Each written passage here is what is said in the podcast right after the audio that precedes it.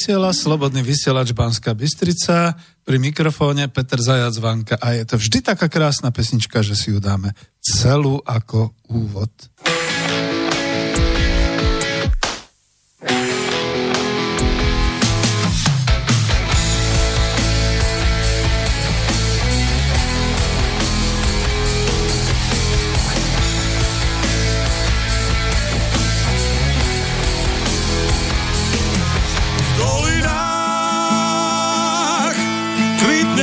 Ktorý lásku nám dáva. Jeho jas tmavom ráne vždy svieti, ako brieždenie. V dolinách lesný med vonia viac ako tráva. Na svahoch túlia sa ovčie stáda, v domoch piesen znie. V dolinách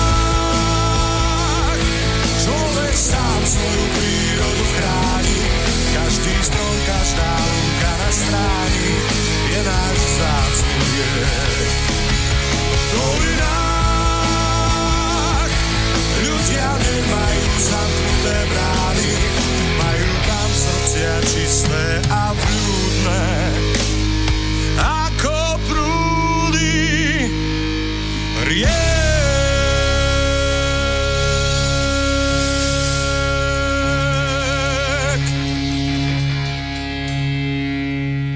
Takže ešte raz, Slobodný vysielač Banská Bystrica, štúdio Bratislava. Želám vám príjemný pondelkový podvečer, milé poslucháčky a vážení poslucháči Slobodného vysielača Banská Bystrica. Spoza mikrofónu zo štúdia Bratislava vás pozdravuje Peter Zajac Vanka a počúvate reláciu Klub národohospodárov Slovenska, poradové číslo 29. Dnes je pondelok 25. marca roku 2019. Ako tradične budem dnes v úlohe dobrovoľného redaktora, technika, moderátora. Je to tak trošku autorská relácia, nemám dnes hostia, ale ak zavoláte na mobilové číslo 0951 153 919 a položíte nejakú otázku, respektíve e, niečo mi pripominiete alebo poviete, tak samozrejme budeme môcť reagovať ale nechcem, aby to bola nejaká diskusia. To si vždy vyhradzujem pre hostia, ktorý by mohol prísť a ktorý by mohol diskutovať sám a ja mu budem klásť otázky, veď ma už poznáte. Takže respektíve budem dvíhať mikrofóny, keď niekto zavolá a keď budú e, maily. Ak chcete, aby šlo teda o reláciu kontaktnú, e, skúste poslať nejakú otázku alebo pozdrav alebo čokoľvek na mailové na mailovú adresu studiozavináč slobodnyvysielac.sk e, Nepíšte radšej na tú zelenú ikonku do štúdia, keď to teda pozeráte cez web stránku. Zistujem stále, že to spamuje, aj teraz e, pred vysielaním som si to overil, že to ide rovno do spamu a vypisuje mi tam nejaké anglické varovania, takže dobre, to radšej nie. Ale studioslobodnyvysielac.sk to je možné teda studiozavinačslobodnyvysielac.sk Takže toľko, čo sa týka kontaktu. nehajte mi zase nejakú chvíľku na taký ten rozbeh, dám aj takú nejakú prvú pesničku, takú zaujímavú a potom teda takú nejakú hudbu a potom kľudne volajte, ešte raz pripomeniem to telefónne číslo 0951 153 919. Ja som stále tak posúvaný do toho poobedia a bol som kedysi dokonca aj na práve poludne, takže vždy som tak trošku vyplašený, že aha, teraz je 18 hodín, takže e, určite budú ľudia volať a potom som ešte vyplašenejší, že nikto nezavola. Tak to skúste. No, našou dnešnou témou je, však to vidíte na tom avíze, ktoré som dával, a to avízo bolo robené s takou úprimnosťou takého, že vystrašiť, vyplašiť, respektíve zaujať tak marketingovo. Takže tou hlavnou témou je, je to poplach? Nie je to poplach? Prečo? A čo nám hrozí teraz? Viete, lebo to sú také veci, že e, neviem, či v iných mestách, ale v Bratislave aj v tejto novej dobe zvyklo v každý raz v piatok, možno je to raz mesačne, neviem, či prvý piatok alebo posledný piatok mesiac, v mesiaci, zvyknú sa rozozvučať na práve poludne také tie sirény, tam to máte na avíze, hneď tam vedľa e, zástavy slovenskej. A tie sirény, ja síce žijem v Petržálke, ale to je to, že tam zostali také nejaké závody, ako bývalý Matador a podobne. To vám zrazu sa rozozvučí a vy máte prvých pár sekúnd na rozmyslenie, čo to je. Je to cvičné, alebo niečo hrozí, čo buchol Slovnaft, alebo je tu niekde nejaký plín, alebo čo sa blíži bombardovanie, alebo čo sa deje pre Boha, až kým sa človek neukludní. Ešte horšie je to v hypermarketoch, respektíve v obchodných centrách. To vám poviem, že takéto niečo na západ od našich hraníc nezažijete ako u nás, že ste zrazu v Lidli alebo v Kauflande a zrazu sa rozozvučí taký signál, že prosím, pekne, toto je poplach, nehajte svoje vozíky a opustite priestory obchodného centra, e, choďte do núdzového východu a e, nerobte paniku. No a mnohí ľudia ako naozaj sa poberú, opustia svoje vozíky, svoje nákupy a tak ďalej. No a tí, tí zamestnanci sa chychúňajú, že to sa im spúšťa kľudne kedykoľvek, raz za pol hodinu a podobne. Takže ako potom si človek zvykne a je takéto slovenské príslovie, že dovtedy sa kričí, že vlci idú, kým už potom nikto nereaguje a tí vlci naozaj prídu, alebo tak nejak sa hovorí v tomto príslovi. Takže takto trošku som chcel aj túto reláciu e, venovať takejto téme, že či teda sa plašíme, neplašíme, či je to tak, alebo to tak nie je. Ja sa chcem zaoberať však hospodárskou a sociálnou situáciou Slovenska v tomto aktuálnom období už roku 2019, nakoniec sme 3 mesiace v roku 2019, ale e, starosťou mass médií, oficiálnych a politikov, ako keby boli iba takéto veci, ako tie bábkové hry na voľbu súdcov ústavného súdu, bábkovú voľbu prezidenta, ktorý už teraz vopred nesie naozaj to označenie bábkový, pretože niekto je v obidvoch prípadoch v pozadí a my nevieme kto.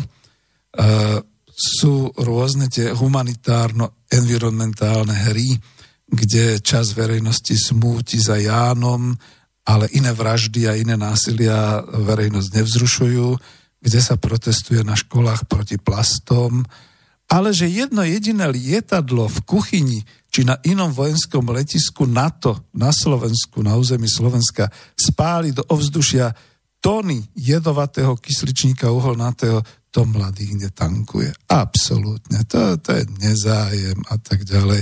A čo ešte povedať, keď sa napríklad taká rota tanková rozbehne po tých žírnych poliach a poničí a olejom a, a naftou to všetko pofrasuje a, a v podstate vytvorí naozaj splodiny a všetky takéto veci, kde 2-3 roky sa potom nič neurodí. Ale to je v poriadku, toto potrebujeme. To, je, to len vtedy v tej varšavskej zmluve to bolo to zle. Fuj, ale som odporný a hneď na začiatku. Dobre, a tak sa pýtam, je to poplach? Nie je to poplach? Lebo som tam dal taký kratučký text a skúsim to aj prečítať, že kedysi na vojenskej službe, ešte v tom 20. storočí, sme odhadovali pri každom ostrom bojovom poplachu, to už sme my vedeli, že ostrý bojový poplach je vždy na precvičenie.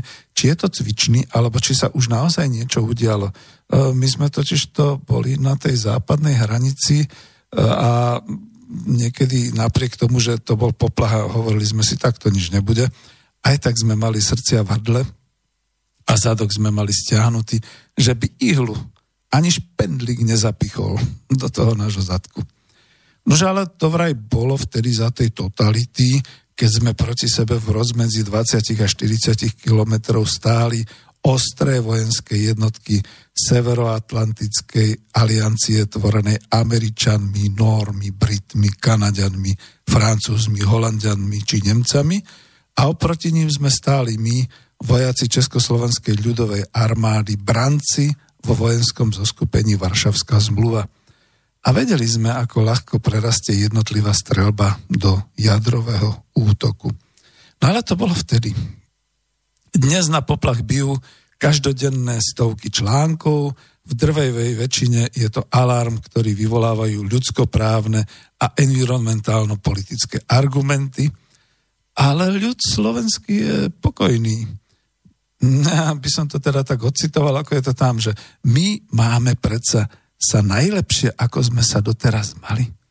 A to vám povie aj ten bezdomovec na lavičke na hlavnej stanici v Bratislave, ktorý už ráno o 7 hodine pije čúčo a zapaluje si nejakého čvaňháka, rovnako ako šedivá bolavá dôchodkynia, ktorá celý deň od 6 ráno čaká u obvodného lekára, alebo napríklad v Bratislave v Petržalske v nemocnici na Antolskej ulici, kde skutočne ľudí z celého západu a juho Slovenska zváža, zvážajú sa, teda ľudia, a čakajú tam celý deň.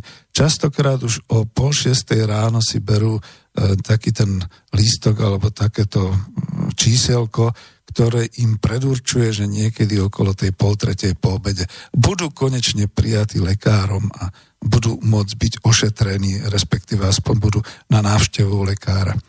No ale to je to, že my sa máme všetci predsa najlepšie, lebo takto to tvrdí Pelegrini, Ševčovič, Matovič, Čaputová. Všetci čítajú noviny hlavného prúdu, aby sa to tam takto dozvedeli. No a že teda ako ľudia medzi sebou sa stiažujú, to je ich problém. Toto proste oni si sami za to môžu. Takto sa to hovorí. Nuž ale niečo také za totality sme nepoznali. Prvý raz podobnú vetu o tom, že už dnes sa máme lepšie, ako sa budeme mať zajtra, si trúfol uviez režisér troška do svojej slavnej komédie Slunce, seno a pár facek v roku 1988 a skutočne to bolo situačné, lebo naozaj sme sa smiali, že sme už vtedy nejak tak ako boli takí nejakí nakriatnutí, že hm, Boh vie, čo bude ďalej. A dneska ako bez pochybností slobodné mladé Slovensko jasajúce na Diginách a všelikde inde a, robiace také tie všelijaké party a všelijaké takéto veci. To ako žijú zo dňa na deň, to je podenkový život proste. Dneska sa máme dobre, ožereme sa, ráno sa vyspíme, ideme do práce, zinkasujeme potom výplatu, tu zase môžeme rozbáchať, jak je nám krásne žiť a keď sa nám nebude žiť dobre, tak proste pôjdeme do sveta. Mhm. No ja, tak to je naša mládež. No. Marec 2019. Nemecko a Euroúnia sú v alarme. Slovensko je v pohode. Aj keď sme najotvorenejšou ekonomikou Európy, ako hovoria aj naši makroekonómovia, ako pán Baláš v teatrojke a podobne pod povrchom takej tej jemnej, možno polpercentnej, možno 1,5% konjunktúry v Európe vrie dlho potlačovaný gejzír ťažkej finančnej a hospodárskej krízy eurozóny, ale asi aj Spojených štátov, lebo tie majú obrovské dlhy a zatiaľ to nikto nerieši. A tam je hlavný problém potom, že či teda Trump spolupracoval alebo nespolupracoval s Rusmi. To je, to je to najväčšie, čo sa teraz asi musí ako pretraktovať vo verejnosti. A všetci najmä na Čínu pokrikujú, že klesla zas iba na 6% rastu. Ha, ha, ha. Lenže viete, ako keď Slovensko rastie aj tými 3,5% v objeme 5,5 milióna obyvateľov a v štruktúre a objeme tej ekonomiky, ktorú máme, tak si to porovnajte s tým poklesom Číny na 6%, keď je Čína miliardová a skutočne je to svetová veľmoc so všetkým, čo teda robí. To, to porovnávate zrnko piesku s mesiacom. Neviem, ako ináč by som to tak nazval. Ale nevadí, naši makroekonomovia vám sveto svete potvrdia, že Čína je na tom zlé, pretože klesla a my sme na tom výborne, pretože máme 1,5 až 3,5% rastu HDP.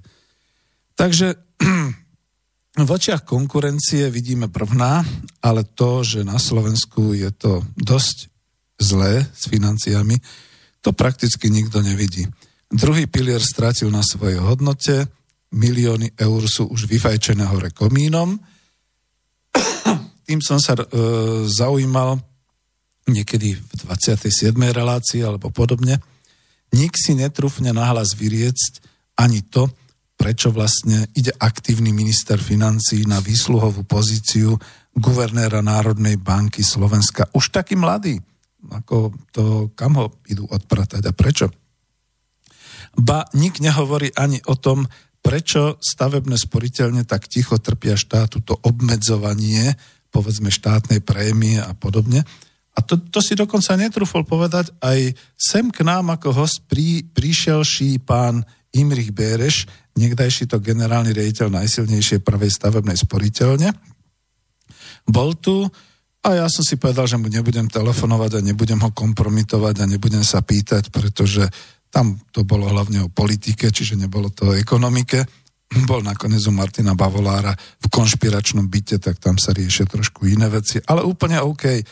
Len jednoducho stavebné sporiteľne, na rozdiel od tých nemeckých, ktoré prosperujú a ktoré teda naozaj e, solidárne ponúkajú, tak ten náš minister financí to zatýpol, povedal si, že nedá peniaze zo štátneho rozpočtu, obmedzil, povedzme, všelijaké také tie ďalšie možnosti toho, e, tých, tých e, percent, e, ktoré mohli stavebné sporiteľne mať, no tak, tak proste tak sa stavebné sporenie stáva naozaj takým.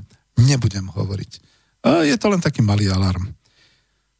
Nie kam investovať. Kapitál stratil ziskotvornú silu. Ale o tom som ja hovoril ešte v roku 2015 alebo 2014. O tom je to aj v tom diele uh, Davida Schweikarta Ekonomická demokracia. Dokonca toto predvítal dnes už zosnulý američan Peter Francis Drucker, ktorý hovoril o postkapitalistickej spoločnosti, ktorá bude musieť už sa zamerať na iné ekonomické zdroje ako na kapitál, ktorý začne strácať svoju sílu k tvorbe zisku. A to sa tak už deje a nie prvý rok. Po svete sú stá tisícky zle rozhodených investícií a toxické peniaze v akciách a úveroch už tvoria dosť hrubú vrstvu globálnej ekonomiky. Nakoniec všetci sú zadlžení. Američania namiesto peňazí tlačia svoje zbrane, teda inkasujú za zbranie z obchodu so zbraniami peniaze e, z každej krajiny, ktorá nie je pod vplyvom Ruska.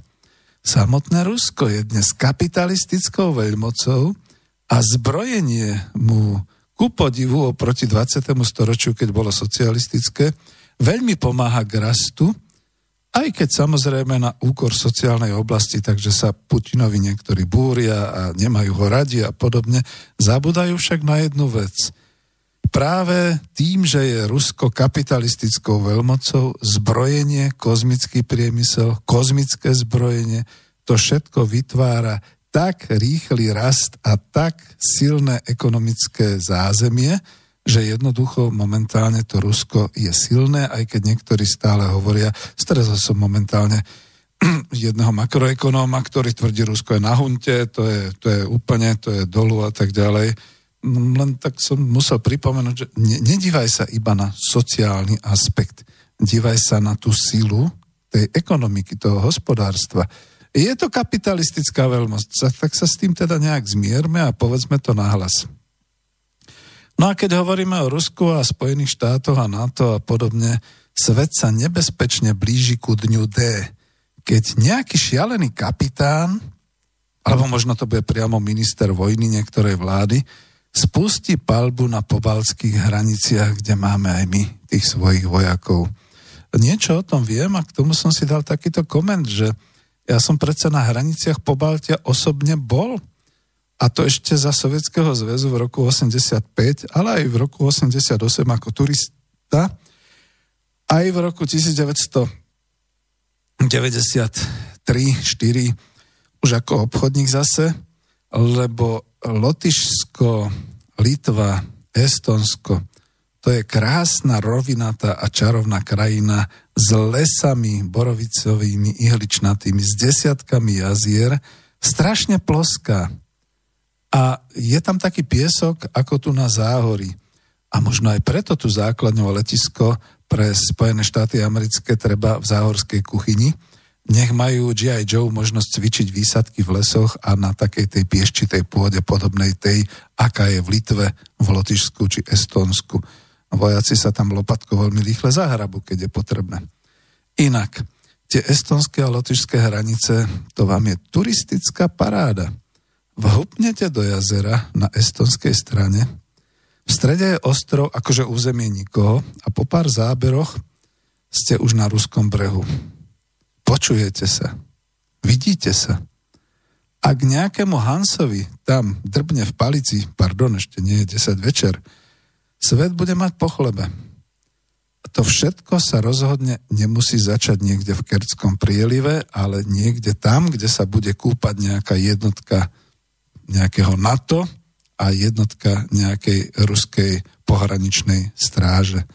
Takže pozor, priatelia, ten alarm nie je len tak nadarmo.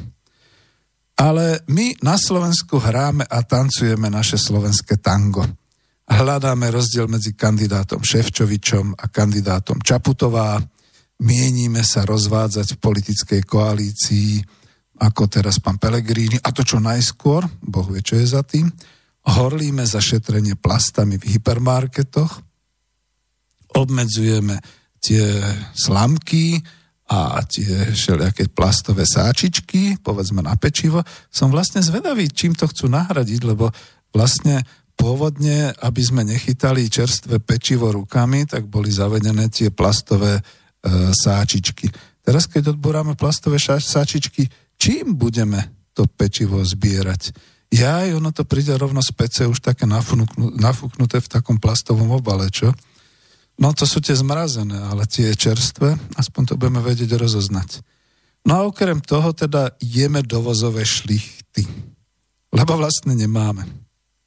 A tak ako v júni 1944, keď slovenské tango a vína z malokarpatských svahov večer tak chutili pod cigánskej pečienke, a lietadla amerických bojových per- perutí sa ešte len bombami zásobovali na zničenie nepriateľskej rafinérie tam, kde si on the banks of the Danube v Central Europe.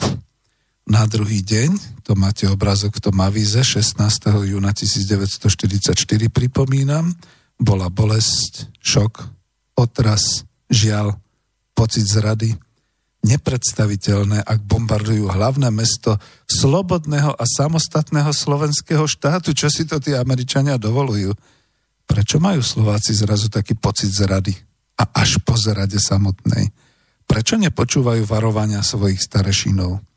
Prečo sú ich politici tak zaslepení, že kým nepríde agresia, kým im nezoberú republiku ako v 39 kým im nezoberú dejiny, ako sa to odohrávalo v 20. storočí a odohráva aj dnes, kým im nezoberú národné hospodárstvo, ako sme to zažili posledných 25 rokov, kým im nerozoberú ženy, ako kedysi a Tatári. Dovtedy sa stále hrá slovenské tango. Uh, chcel som dať nejakú inú pesničku, ale Zatiaľ ešte nedám, budú slovenské tangá, pretože je to dobové a chcem to uviesť. Ale u nás teraz nik nezvoní, nik nebubnuje, nik nekričí alarm, teda do zbrane. Také typické pre dejiny Slovákov. Naše štátne útvary zanikajú v tichu, keď už všetci vidia burkové mraky a počujú hromy, ale u nás nik nekričí. A nekričal, možno s výnimkou štúrovcov v meru 8, teda v roku 1848 pre mladé generácie, aby to vedeli. A tak, ako zanikla Veľká Morava po Svetoplukovi v rokoch 904 až 907. Bez záujmu kronikárov a bez záujmu historikov. thank you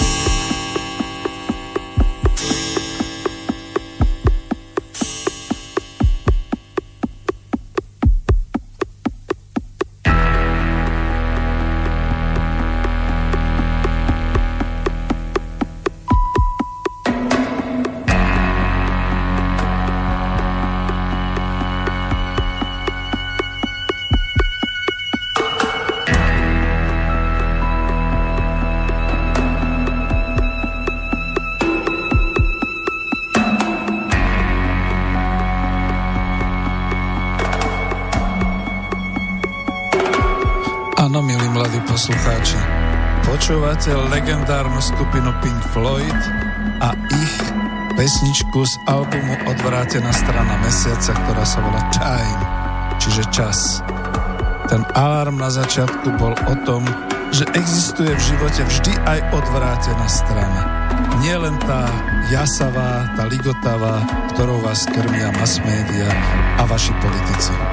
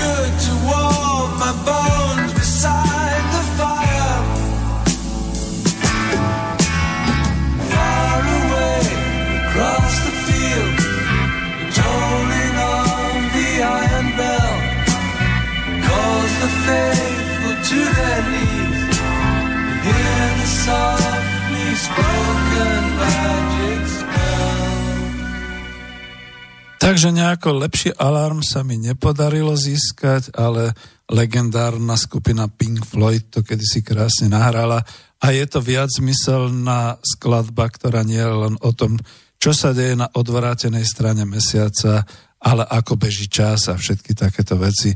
No ja som možno mohol povedať, že mali ste sa medzi tým pozorne a hlboko zadívať do avíza obrázkového, kde ste teda videli to, čo sa dialo v Bratislave toho 16. júna 1944. Keď nechce sa to povedať vierolomne, pretože bola vojna, ale keď si značná časť obyvateľstva hlavného mesta slovenského štátu nejak neuvedomovala tú vojnu, pretože skutočne sa spievalo a tancovalo slovenské tango a víno bolo vynikajúce a cigánska pečienka ešte lepšia a jednoducho si ľudia, úradníci a mešťania a všeli, kto neuvedomovali, že sú vo vojne, kým im to nepripomenuli tieto zväzy bombardérov. A ja som to už tu niekde hovoril a nechcem tomu venovať príliš veľa času, len tá hrôza, pretože som našiel tie obrázky a chcel som hlavne tie obrázky čoho si zadimeného veľkého, veľkých mračien, že to dneska nie je iba, že nikdy už svet nebude taký, ako bol 11. september 2001 a podobne. Aj my sme také veci prežili a aj naše teda naši otcovia a dedovia prežívali takéto hrôzy, ktoré boli s tým spojené. Ja som to už niekde spomínal na nejakých spomienkach, že mama bola tam v Apolke Veď vtedy sa normálne žilo v Bratislave žiadne frontové mesto. Bola tam odovzdať nejakú faktúru. Bola mladá dievčina. Tam, ako vidíte, tie električky, do dneska na Šafárikovom námestí, tam na rohu je tam takáto budova, tak tam niekde, keď už lietali lietadla a keď ona, chvala Bohu, teda rýchle odovzdala a e, skočila na električku, už počula teda, že už teda to hučí a už teda padajú bomby, tak skočila na električku, tá aj tak zostala tak, ako to tam máte vysieť, tuto na Šafárikovom námestí a všetci utekali tam do tých krytov, dneska sú to verejné záchody, vtedy tam boli také nejaké kryty a podobne, čiže tam sa schovala a tam to prežila. Ináč by ani mňa nebolo jednoducho, tak takto to bolo. Ešte tam máte taký jeden pohľad z výšky, myslím z hradu na to, ako teda horela rafinérka a Apollo. A ako niektorí hovoria, veď to bolo mimo mesta, to oni strategicky bombardovali to. Nebolo to mimo mesta, veď to vidíte. Šafárikovo námestie, Kuštík odtiaľ. Áno, isté, mesto nebolo tak rozšírené, ale bol to priamy zásah do srdca slovenského štátu.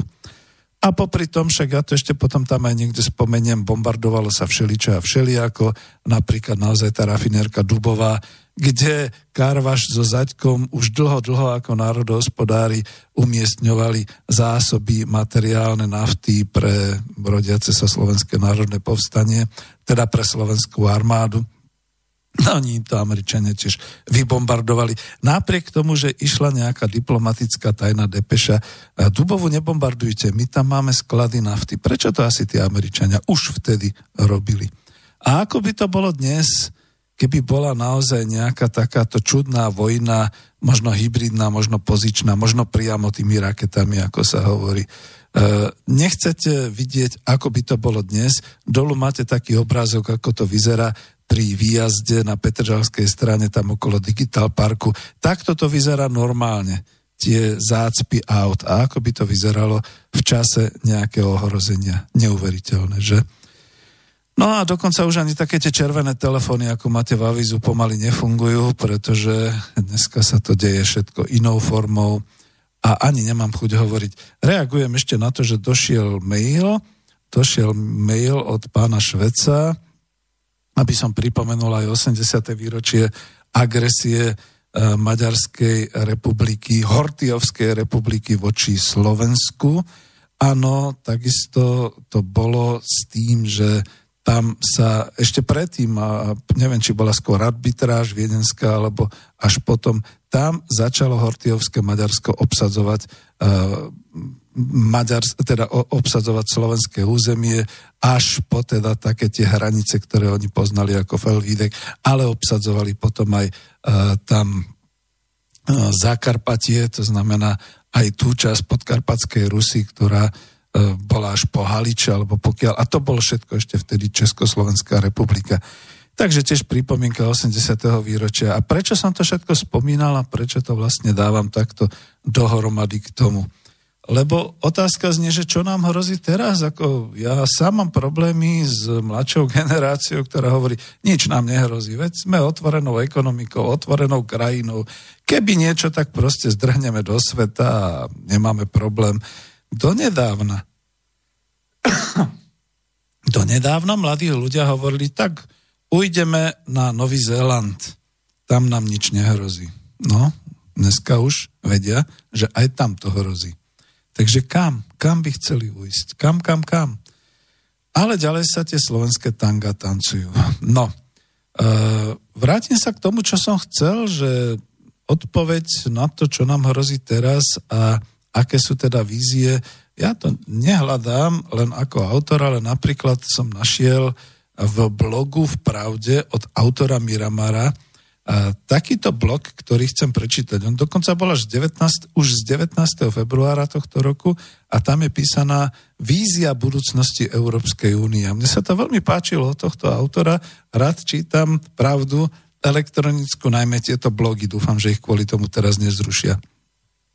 Autor Miramar píše, citujem, sú dva scenáre. Prvý, že postupne budú odpadávať po jednom štáte, kde začalo to anglickom, ktoré nezneslo ako bývalý vládca sveta sa podriadovať Nemcom, ktorí prehrali dve svetové vojny. Následne to bude Taliansko, Grécko, Španielsko a tak ďalej.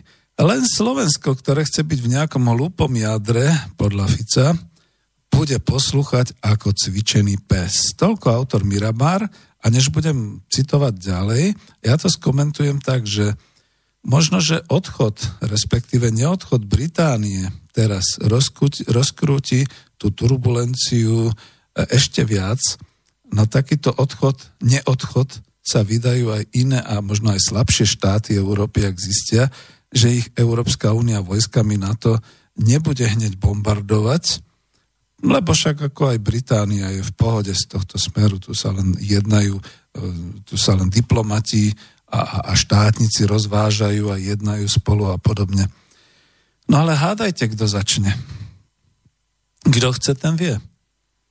Takže možno, že to, že Británia požiada ešte o odklad Brexitu a že teda ešte chvíľu bude, že to rozkrúti jednoducho ten zotrvačník tých vzájomných vzťahov, tak ako keď to máte, keď sa vám vyšine nejaká os s dvoma gulami, jedna silnejšia, jedna slabšia, teraz sa to krúti a vy neviete povedať, kam to dopadne, kam to smeruje, pretože sa to nesystematicky, respektíve e, ne, nerovnomerne sa to roztáča, takže môže to skončiť čeli ako, pardon.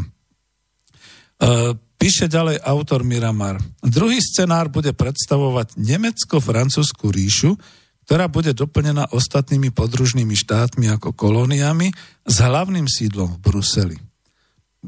Ja to musím skomentovať, že nemyslím si, že bude hlavné sídlo v Bruseli, ale to je môj názor. Ďalej Miramar. Rozhodovať o všetkom budú Nemci a Francúzi. S našim miniatúrnym zastúpením v Európskom parlamente budeme čo do počtu tak ako Maďari, Češi, Bulhári a podobne nezabudnime na to, že Slovensko bude existovať ako štát akurát, že nám ponechajú vlajku a odznak. celá ekonomika bude podriadená Nemecku, ako už je aj teraz, a od tejto je odvislá politická aj sociálna sféra. Slovensko bude satelit Nemecka tak, ako to chceli Nemci počas druhej svetovej vojny. No a tu je ten môj komentár takmer zbytočný. Ja to vidím presne tak, ako píše Miramar, lebo veď náš štátny rozpočet už dávno nie je rozpočtom národného hospodárstva Slovenska, ale je to len taký rozpočet nejakej územnej samozprávy, územnej gubernie, škaredo to poviem, v ktorej sa vyberá administratívny poplatok a rôzne tie poplatky ekonomické, prerozdeluje sa to na tomto našom malom území, e, to, čo sa nájde v pokladni, plus almužny, ktoré e, sa e, v podstate k nám dostávajú formou eurofondov a rôznymi inými fondami. A za všetky tieto eurofondy vlastne potrebujeme u každej organizácie sa odhaliť, ukázať, čo vieme, akú máme silu, prípadne dostať organizáciu do okov, pretože potom už nesmie robiť to, čo by ona chcela, ale iba podľa tej kontroly, ktoré vlastne robia eurofondy ako také. No a už sme v tom. Ja si tu ešte dovolím ten svoj komentár, že vidím, že takto mi zabili trh so vzdelávaním. E, nebol som e, ten, ktorý by bol nejako príliš ako protestoval a videl do toho. Ale mal som kolegu z Čiech, ktorý hovoril, Petre, když se dáme na ty eurofondy, tohle bude naše smrt. A bola. Zažil som to sám, kde som ešte niekedy v roku 2007-2006 ako SZČO, ako skutočný, teda nejaký, povedal by som, e, živnostník, poskytujúci vzdelávacie a tréningové programy pre manažérov, mohol dokonca vyťahnuť e, denný honorár na 900 na 1100 eur, keď sa to prepočíta, vtedy ešte neboli. No a potom, potom roku 2011, 2012, 2013, keď všetko ovládli eurofondy, tak zrazu ako stačilo len tých 200, 230 eur za deň a to všetko už potom v podstate bolo také, že cez eurofondy a veľká kontrola a nič nesmiete robiť ináč, ako my sme to predpísali a podobne. No ale to bola moja oblasť, to nechcem dlho hovoriť.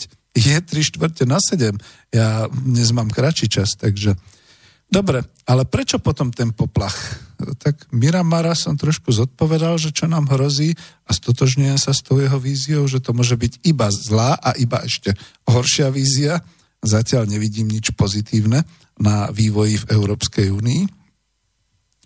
No ale potom ešte k tomu takéto dodatky. E, nebudem ich menovať 1, 2, 3, 4, ale skúsim ich rozobrať po jednom, snad to stihneme.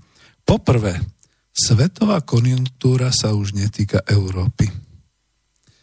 Napríklad, ako uvádza pán Jan Campbell, Čech žijúci v Nemecku, mimochodom pán Campbell alebo Campbell bude dnes večer hostom pána Stanislava Novotného tu v jednej e, relácii Slobodného vysielača Banská Bystrica. Dnes večer o 20.30, tak si to vypočujte, alebo dajte mu otázky. E, pán Campbell v jednom zo svojich blogov ktoré zase ja od neho získavam na jednu web stránku. Takže tam hovoril o tom, že technologický a high-tech posun sa už dnes deje skôr v Ázii a nie v Spojených štátoch alebo v Európe. Viď čínske IT firmy, viď korejské, viď singapúrske firmy, proste východná Ázia. A k tým má bližšie aj ekonomicky nechcem povedať, že politicky, ale aj tak nejak spoločensky bližšie Rusko a India ako Európska únia samotná. Veď za to, a pán Campbell to tak pekne vyjasňuje, pýtajte sa ho večer na tieto veci, že ako je to s tým Huawei a prečo vlastne odmietajú Spojené štáty a, a prečo je Brusel vystrašený tým Huawei a prečo to nevadí inde vo svete.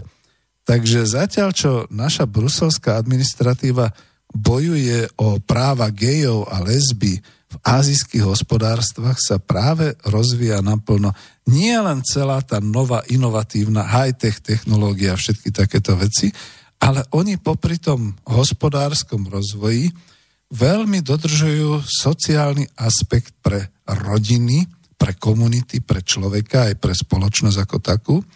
A je to dané hlavne takým tým náboženským výkladom, ja neviem, toho všetkého buddhizmu a šintoizmu a všetkých tých východných azijských náboženstiev, pretože tam ten sociálny program je vysoko, vysoko prevyšujúci tzv. sociálny štát západnej Európy, alebo to, čo je alternatívou, taký ten euroatlantický americký sen v úvodzovkách, o tom, ako sa môže teda jednotlivec vyšvihnúť v slobodnej spoločnosti. A to je to, že zatiaľ, čo naši finanční experti a makroekonomovia sa pokúšajú rozlušiť taký nejaký kód prosperity cez rast HDP a cez konjunktúru trhu, východní ekonomovia už lúskajú kódy ukazovateľov šťastia a radosti v rodine. A zatiaľ, čo sociálni liberáli z Bruselu vymýšľajú stále nové ústupky rôznym čudným životným menšinám, východoazijské filozofické smery a ich humanisti učia žiť menšiny v súlade s väčšinovým obyvateľstvom a spoločnosťou a nehrajú to na žiadnu diskrimináciu menšín. Takže zatiaľ, čo svet sa rozvíja, my stojíme na mieste v Európe a v Európskej únii a možno aj v euroatlantické civilizácie a nič sa nedá robiť. Hráme si naše slovenské tanga, takže jedno z nich skúsim teraz pustiť.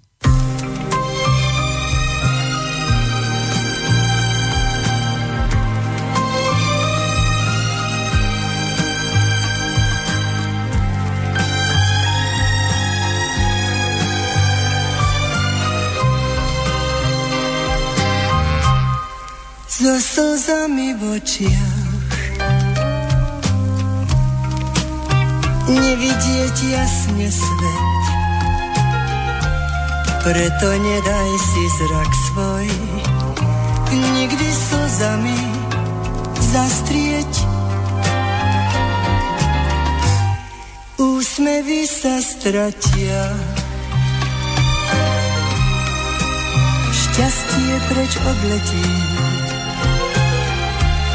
takej tváre, na ktorej zrak je slzou zastretý.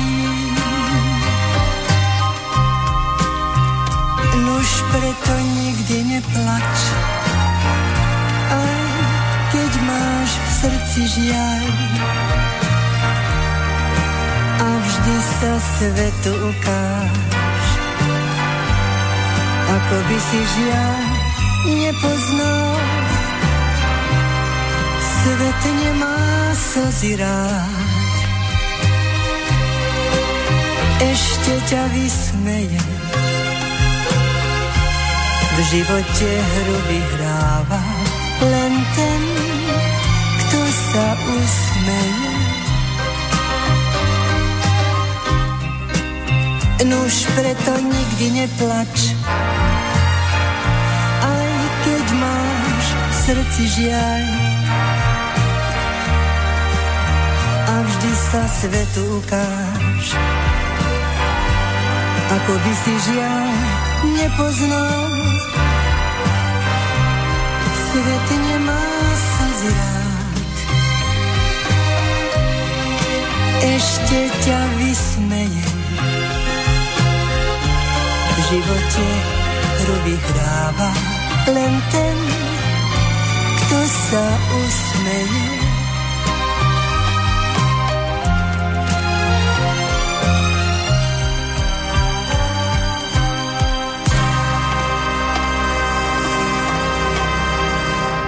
Tak to bolo jedno z takých tých dobových slovenských tang.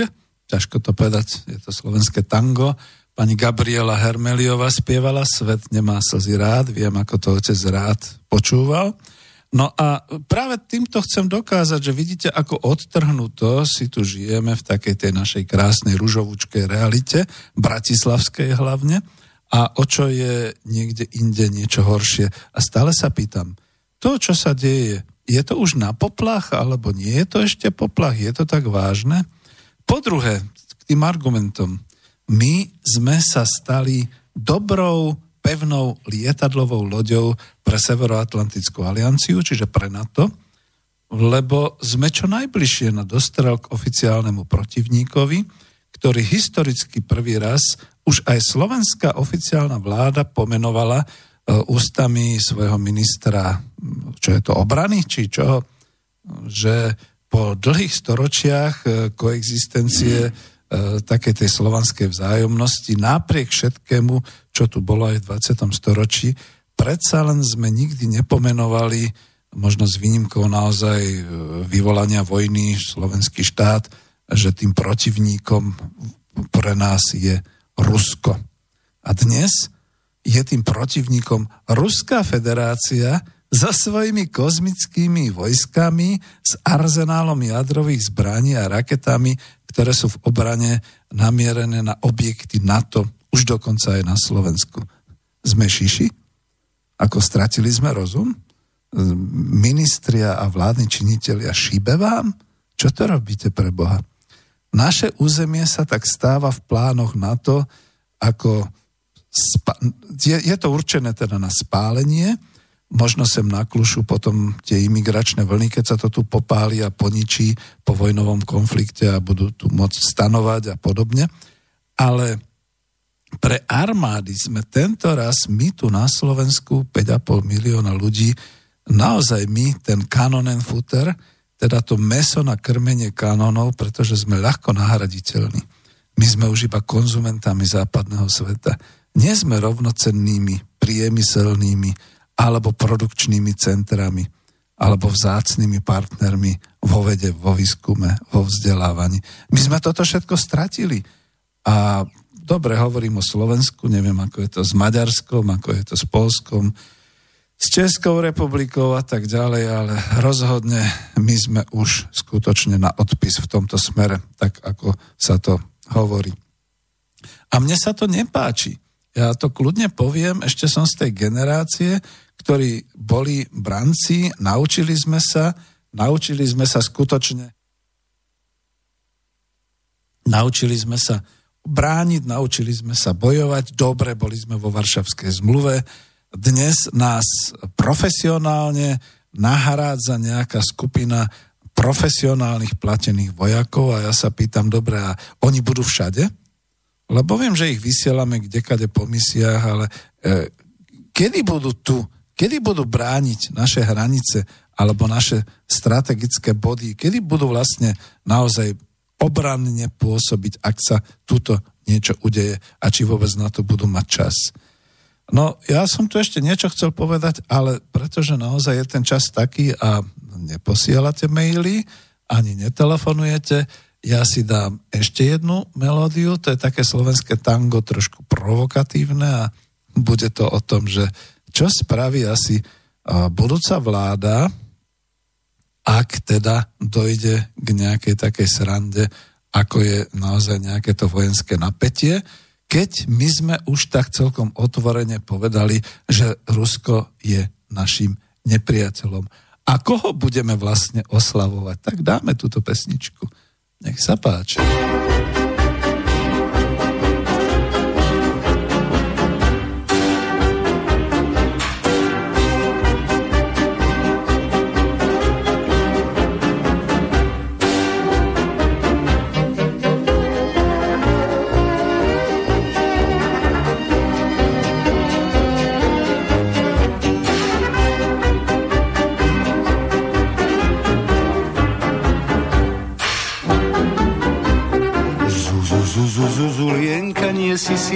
Ani tenká, si tak akurát, preto ťa mám rád.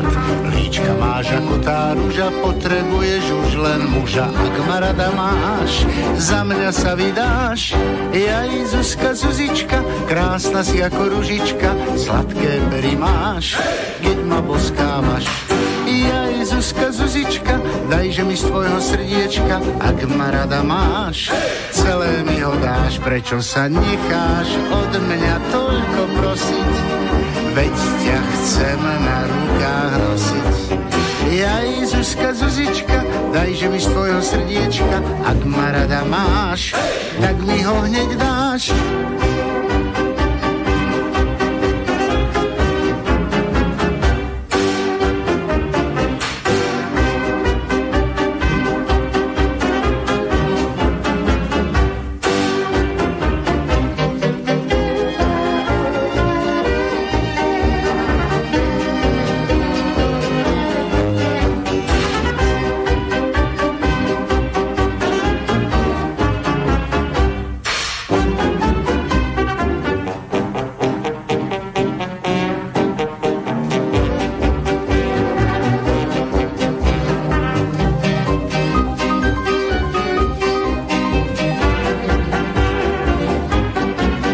Jaj, jaj, jaj, jaj, Zuzka, Zuzička, krásna si ako ružička, sladké pery máš, keď ma boskávaš.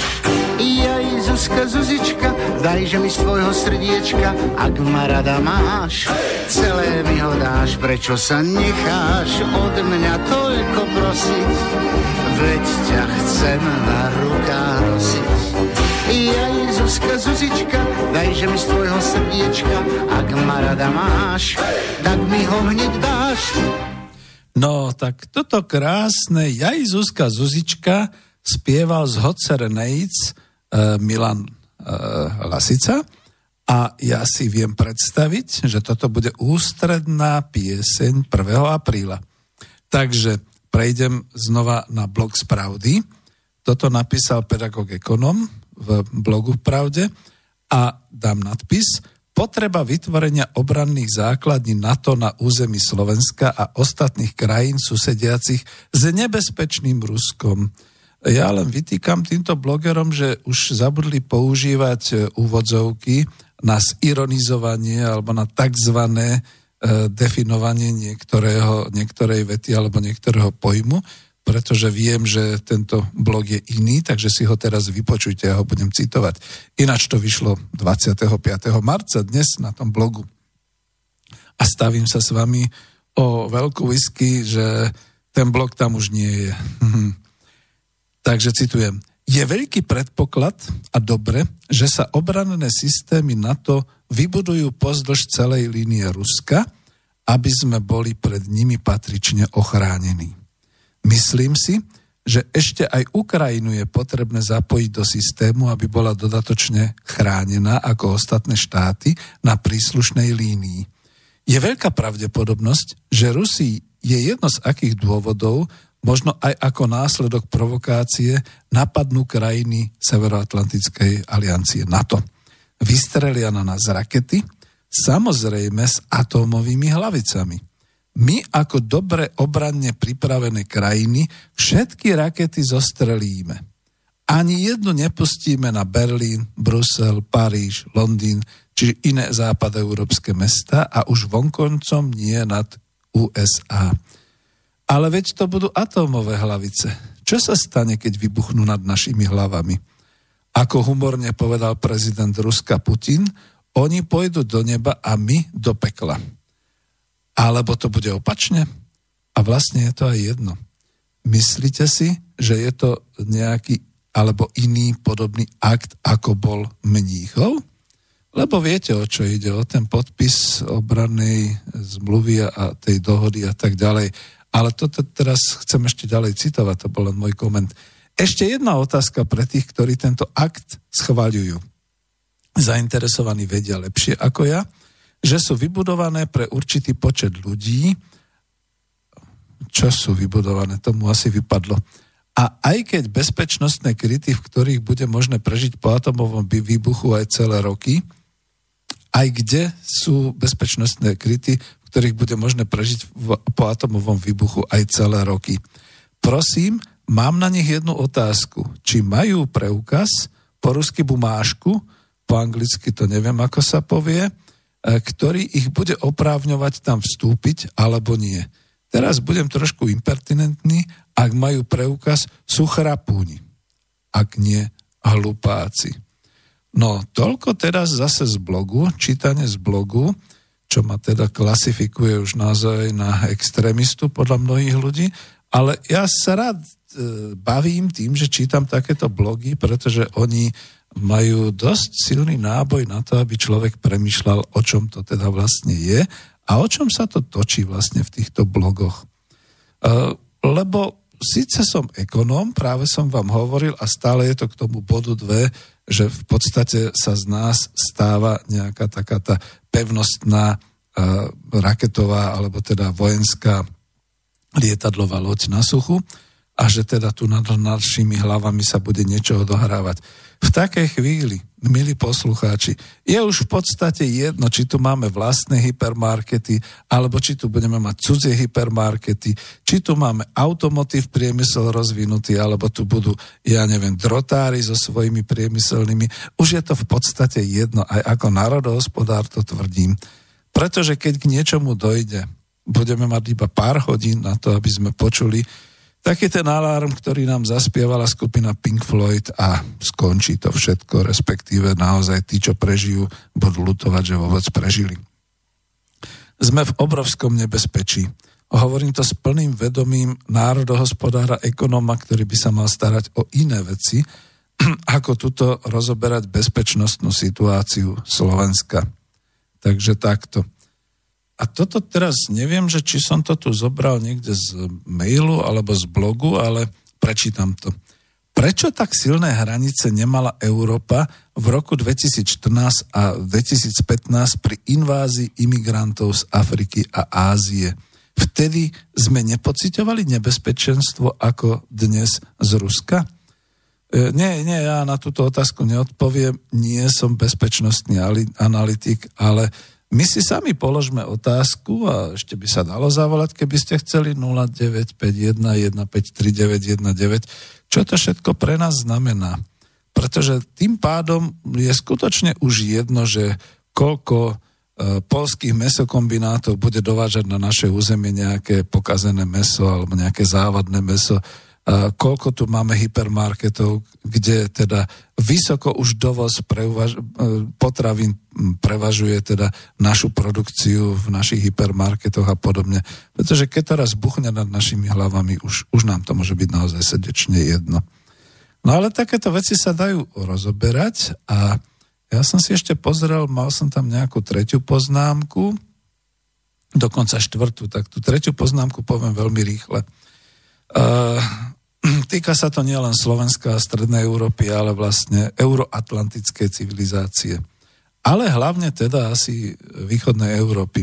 Sklamali sme tretí svet, keďže sme si bojom nevedeli udržať samostatnosť a suverenitu našich národných e, štátov a v podstate to bola tak slávna samostatnosť a suverenita vybojovaná minulými generáciami, že sme dvakrát už zatiahli svet do svetovej zničujúcej vojny v 20. storočí a teda asi sme nejak geneticky vadní alebo čo, takže prednosť budú mať tí, čo sa vedia prispôsobiť.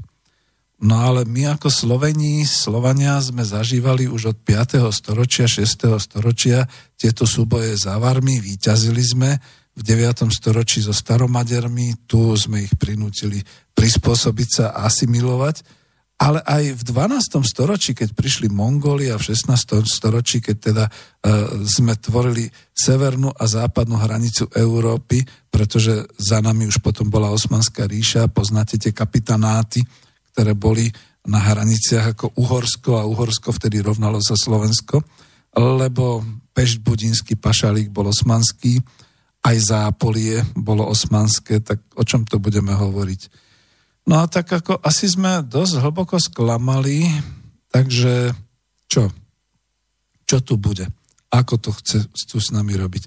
Navyše teda ešte tak nejak, teraz poviem tak národohospodársky aj tak ľudsky, žijeme si tu v krásnej záhrade, na malej ploche rozmiestnené hory, lesy, lúky, rieky, jazera a to všetko e, v tam v tom čase, keď všeli kde inde sú suchoty, všade inde sú katastrofy a tak ďalej. Takže bude tu záujem o túto našu krajinu, pokiaľ ovšem samozrejme tu nebudú nad hlavami prskať nejaké atomové hlavice a podobne.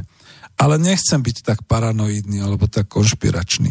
Nám úplne stačí, ak si spomenieme na to, že Zatiaľ, čo pred pár rokmi sa javila ako vynikajúca vec spriemyselňovanie cez automotív priemysel, chceli sme stavať ešte aj štvrtú, piatu, šiestu automobilku.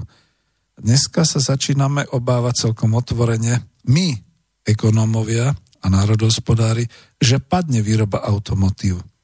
Ono to, že sa tam zmení motor za elektro a budú elektromobily, to nestačí lebo tam ešte nie je infraštruktúra všetkých tých sietí a všetkých tých, týchto vecí.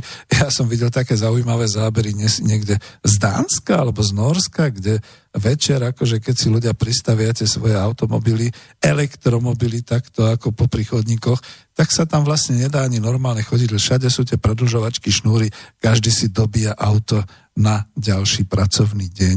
toto chceme, tak toto chceme mať. No a keď padne výroba automotív, či už z hľadiska colných bariér, či už z hľadiska e, naozaj prechodu na nejaké iné typy pohonu a všelijaké takéto veci, čo zostane so Slovenskom, keď sme si takto tuho vytvorili túto monokultúru?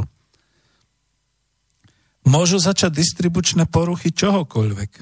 Napríklad v prvom rade energií a palív. Lebo však severný prúd, hej?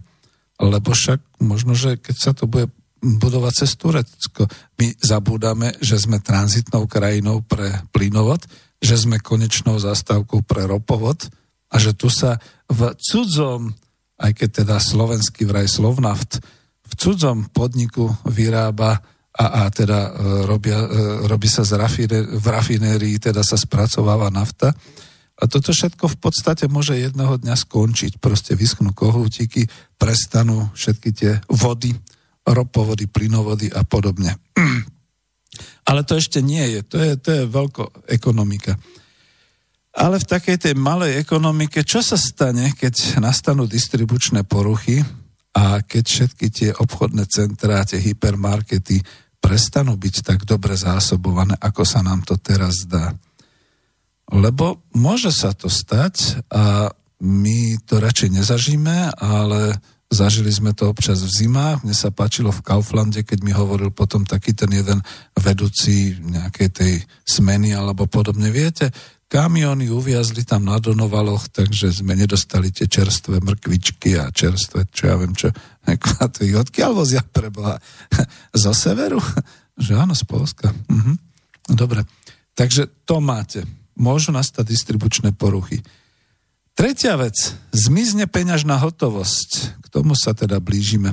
A nastanú poruchy rôznych tých sietí. Povedzme, z ničoho nič sa zablokujú a bankomaty, prestanú fungovať všelijaké tie apky, ktoré sú na presun všelijakých tých peňazí, na transfery a podobné veci.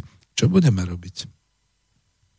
Ešte horšie, a to už naozaj začínam tak paranoicky, oznámi sa, že tá a tá oblasť je zamorená, čo je len vtáčou chrípkou alebo osypkami a vojaci na hraniciach enklávy budú mať nabité ostrými.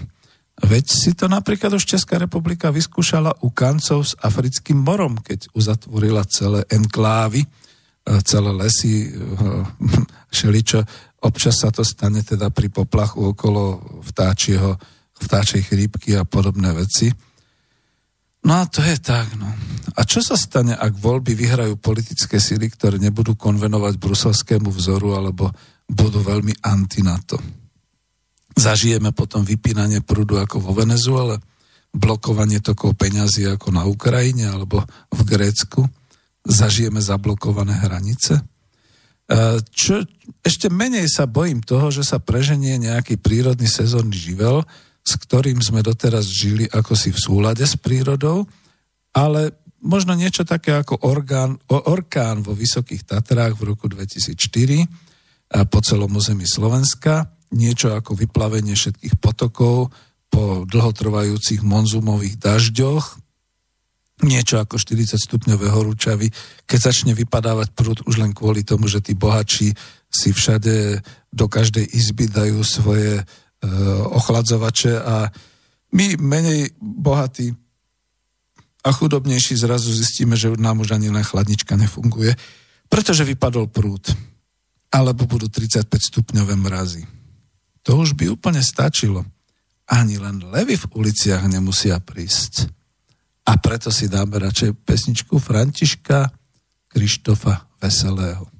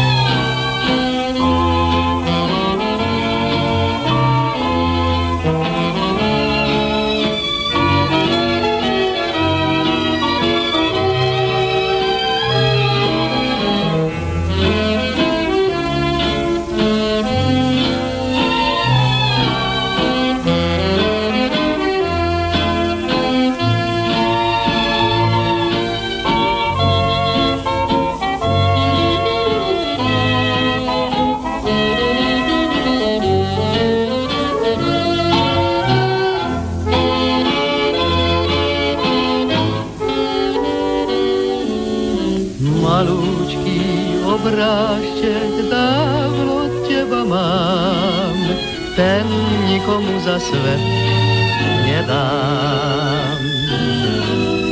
Za krásne ružičky, čo som ti daroval, raz na pamiatku som odzal. Len si spomeň na prvý deň, keď som ťa tížko oslovil, v náruč ťa vzal a s prvým boskom som ti toľko slúbil. Že prídem pre teba, až budeš veľká, keď ma budeš mať vždy rada.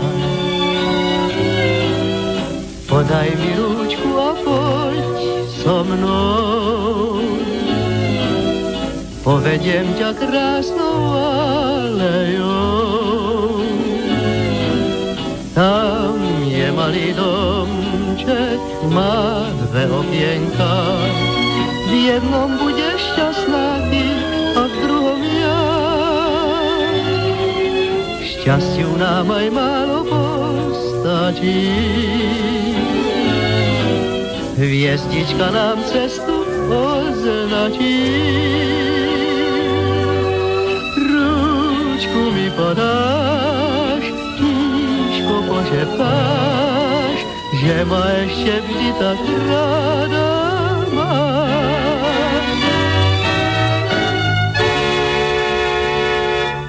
No, všetky tieto pesničky, slovenské tangá, dávam pri tej príležitosti, že to chcem tak vyšpicovať, tak dostať do toho kontrastu a aj keď túto s hudobnou slobodného vysielača som sa radil, tak som hovoril, respektíve ja to tak hovorím, že sú mimoriadne veci a dejú sa mimoriadne udalosti.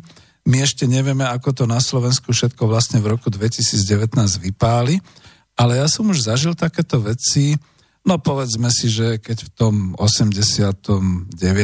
dávali Angeliku v televízii, tak sme všetci vedeli, že niekde sa nejak protestuje a je niečo zlé. A ja som to zažil dokonca v Sovietskom zväze, keď som bol obchodiákom, komerčákom a bol som v hoteli Rosia a zistil som, že v televízii namiesto spravodajstva a všetkých ostatných vecí a športových a všelijakých takýchto dávajú pesničky. A ja som nevedel, prečo ich dávajú pesničky. Ono to bolo práve v tom čase, keď Gorbačov nastupoval e, do vedúcej funkcie v 85. A my sme sa tak e, pozerali a zišli sme sa dolu v reštaurácii hotelovej a hovorili sme si, počúvajte, chytili ste vôbec niečo na tých staniciach, všade dávajú pesničky a podobne. Čiže takto nejako to môže vyzerať aj na Slovensku, keď nám začnú dávať slovenské tanga, keď zaznie František Kristo veselý, podaj mi rúčku maličku, alebo Milan Lasica zaspieva Joj Zuzka Zuzička a my už budeme vedieť, koľka udrela. Takže asi takto. No a posledná vec, pretože naozaj dnešná relácia je taká kratšia, nepíšete, nevoláte, už ani nevolajte, lebo už máme len pár minút do konca. Ako sme vlastne pripravení na nejaký takýto poplach alebo na nejaké také mimoriadne situácie? Ja si osobne myslím, že veľmi zle. Na klube národohospodárov Slovenska sme to rozoberali, že sme staršinovia, nás nikto už nechce počúvať, ale máme vytvorené také určité postupy, ale určité veci, ktoré by nám mohli po- pomôcť.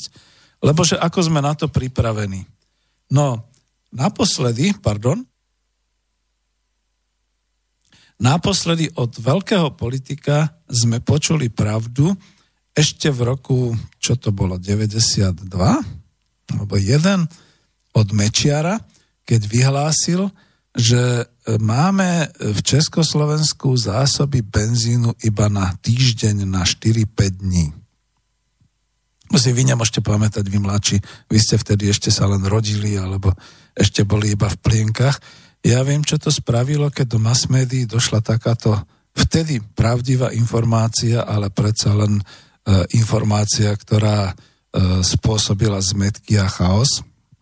Zastavila sa doprava. Presne si to pamätám, pretože som pracoval vo firme a už tiež som to niekde dával, kde teda postupne nám telefonicky, vtedy ešte mobily neboli, hlásili naši e, distribútory, teda tí, ktorí jazdili, trčia v Trnave, trčia v Brne, trčia niekde pri Příbrami, trčia niekde pri Košiciach, e, sú v kilometrovej zácpe, respektíve v kilometrovom rade na benzín niekde pri Banskej Bystrici a podobne. Čo sa to deje? No jednoducho, hm, vtedy, neviem, či bol, čo bol premiérom Mečiar, alebo čo bol e, podpredsedom vlády Slovenskej republiky, alebo neviem, ako to bolo, on vtedy vlastne povedal tú pravdu, že máme takéto zásoby nafty a benzínu, lebo sa niečo dialo v makroekonomike. No a nastal takýto chaos, nastala takáto situácia. V podstate to ochromilo na 1-2 dní život, kým teda všetci zrazu, a nie, však máme zásoby a môžeme zásobovať a môžeme požiadať a už sa to na medzištátnej úrovni nejako riešilo, e, zásoby ropy a všetky takéto veci Čiže takto. No a teraz naozaj už, pretože ideme do finále, čo by sa dialo dnes? No ja si myslím za prvé, že dnes by nikto nič neoznámil. Jednoducho by sa len spustila takáto nejaká uh, clona hudobná, povedzme v televíziách by zrazu išlo slovenské tango a podobné veci. Nič iné by sme už nepočuli. A oficiálne vyhlásenia by boli také veľmi opatrné, také veľmi také, že zachovajte kľud a pokoj, nič sa nedeje, uh, choďte si nakúpiť zásoby a tak ďalej a tak ďalej, lebo by to bolo asi také. No ale okrem toho, že ako spolok národohospodárov sa nad takýmito vecami zamýšľame a máme také všelijaké plány B a všelijaké takéto e, ja som mal vo svojich reláciách v ekonomickej demokracii na Slobodnom vysielači Banska Bystrica v, minulo, v minulých rokoch občas také relácie, kde som pustil zo pár relácií na takúto tému o tom, ako by bolo možné sa zachovať v takej situácii, respektíve mobilizovať naše slovenské národné hospodárstvo. A to aj v dnešnej situácii. Napríklad v ekonomickej demokracii číslo 20 ešte z 27. januára roku 2016 hovoril som o mobilizácii národného hospodárstva, v ekonomickej demokracii 37 z 3. augusta 2016 a dokonca v ekonomickej demokracii 50 o tvorbe vlastných pracovných miest na Slovensku, lebo muselo by zrazu by došlo k situácii, že muselo by sa okamžite utvoriť nejaké zvláštne riadenie hospodárskych a sociálnych e, procesov, pretože by nastali obrovské poruchy, tie, ktoré som popisoval. V ekonomickej demokracii číslo 74 z 12. septembra 2017 som písal o zdrojoch Slovenska. V ekonomickej demokracii 91 z 19. júna 2018 som hovoril o tom, aký je obraz skutočnosti slovenskej ekonomiky a aký obraz nám tu vytvárajú ekonomickí experti, ktorí teda hovoria, všetko je v poriadku, sme super, sme na výslni, máme vysoké zárobky, máme takmer ako potlačenú nezamestnanosť a tak ďalej. A ja som tam uvádzal aj také príklady a týmto chcem práve končiť inšpiračne, že keď toto dokázali takto sa zmobilizovať a takto si pripraviť také určité záložné plány, a to vždy volám plán B pre slovenské hospodárstvo. Pozor, NAKA nemusí chodiť to je o slovenskom hospodárstve a ono vlastne už ani neexistuje, tak sa neplašte. To ja hovorím len ako také e, prípadové štúdie pre študentov, že? Takže takto. E, čiže hovoril som o tom, ako to dokázali ešte v tých rokoch 41 až 44 za slovenského štátu vtedajší naši národohospodári, najvýznamnejší z nich teda boli pán Imrich Karvaš, ktorý dokonca bol požiadaný, aby viedol vtedy Slovenskú národnú banku a doktor Peter Zaďko, ktorý bol dokonca neviem, či aj ministrom alebo podpredsedom vlády. A dokázali sa na základe toho, že tam bola v pozadí nejaká vianočná dohoda na Vianoce roku 1943 za to, zo spolku protifašistických bojovníkov každoročne chodíme niekedy okolo toho 20. decembra e, k tej pamätnej tabuli Vianočnej dohody, kde teda vieme, že tam sa naozaj schádzali politici takto akoby po rodinách, akoby na návštevy pred Vianocami, pretože ináč by to gestapo a e, to, čo to bolo USB, či ako sa to volalo, bolo by ich pozatýkalo.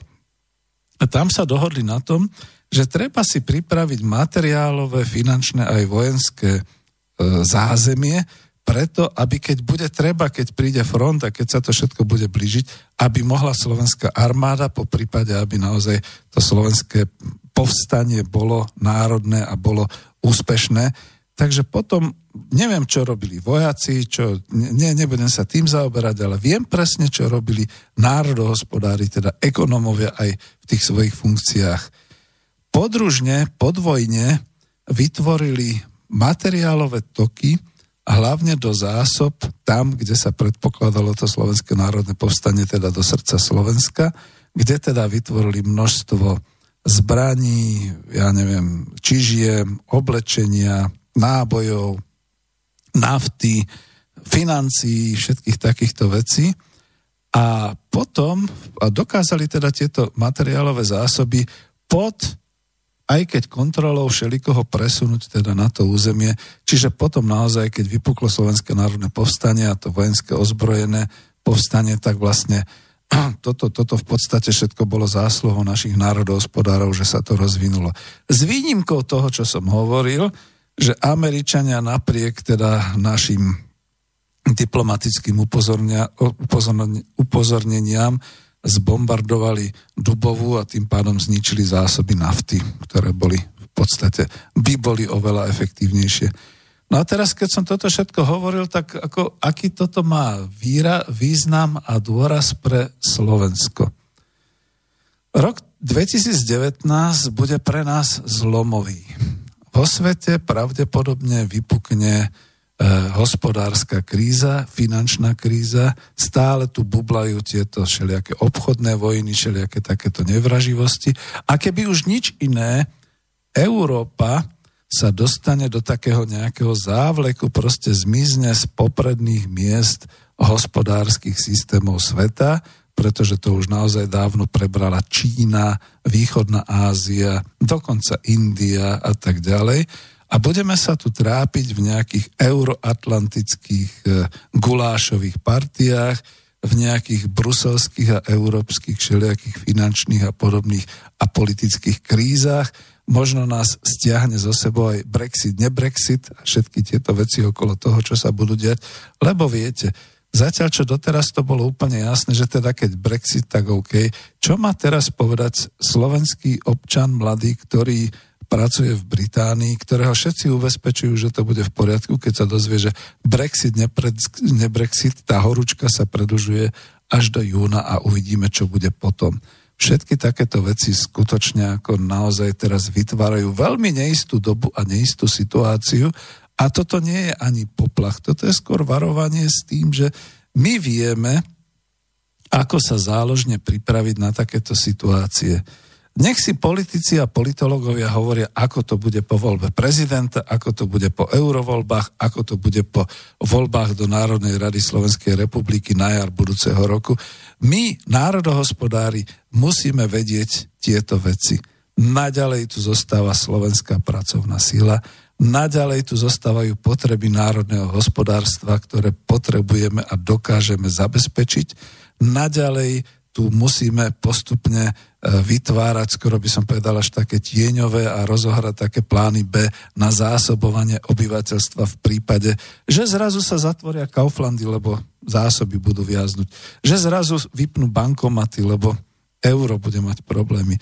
Že zrazu zastanú, zostanú také onaké, šeliaké takéto veci a budeme si musieť pomôcť. To som ešte vôbec nehovoril o farmaceutike a o zdravotníctve a o takýchto veciach, čo je prvorare, pretože si neviete predstaviť, čo sa stane v prípade nejakých porú v rámci farmácií a zásobovania a všetkých takýchto vecí.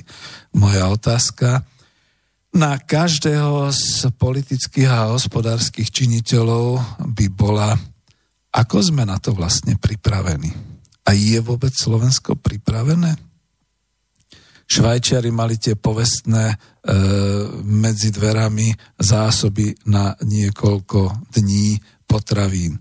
Briti sa pripravovali na Brexit tým, že si začali robiť znova špajsky ako pred 45.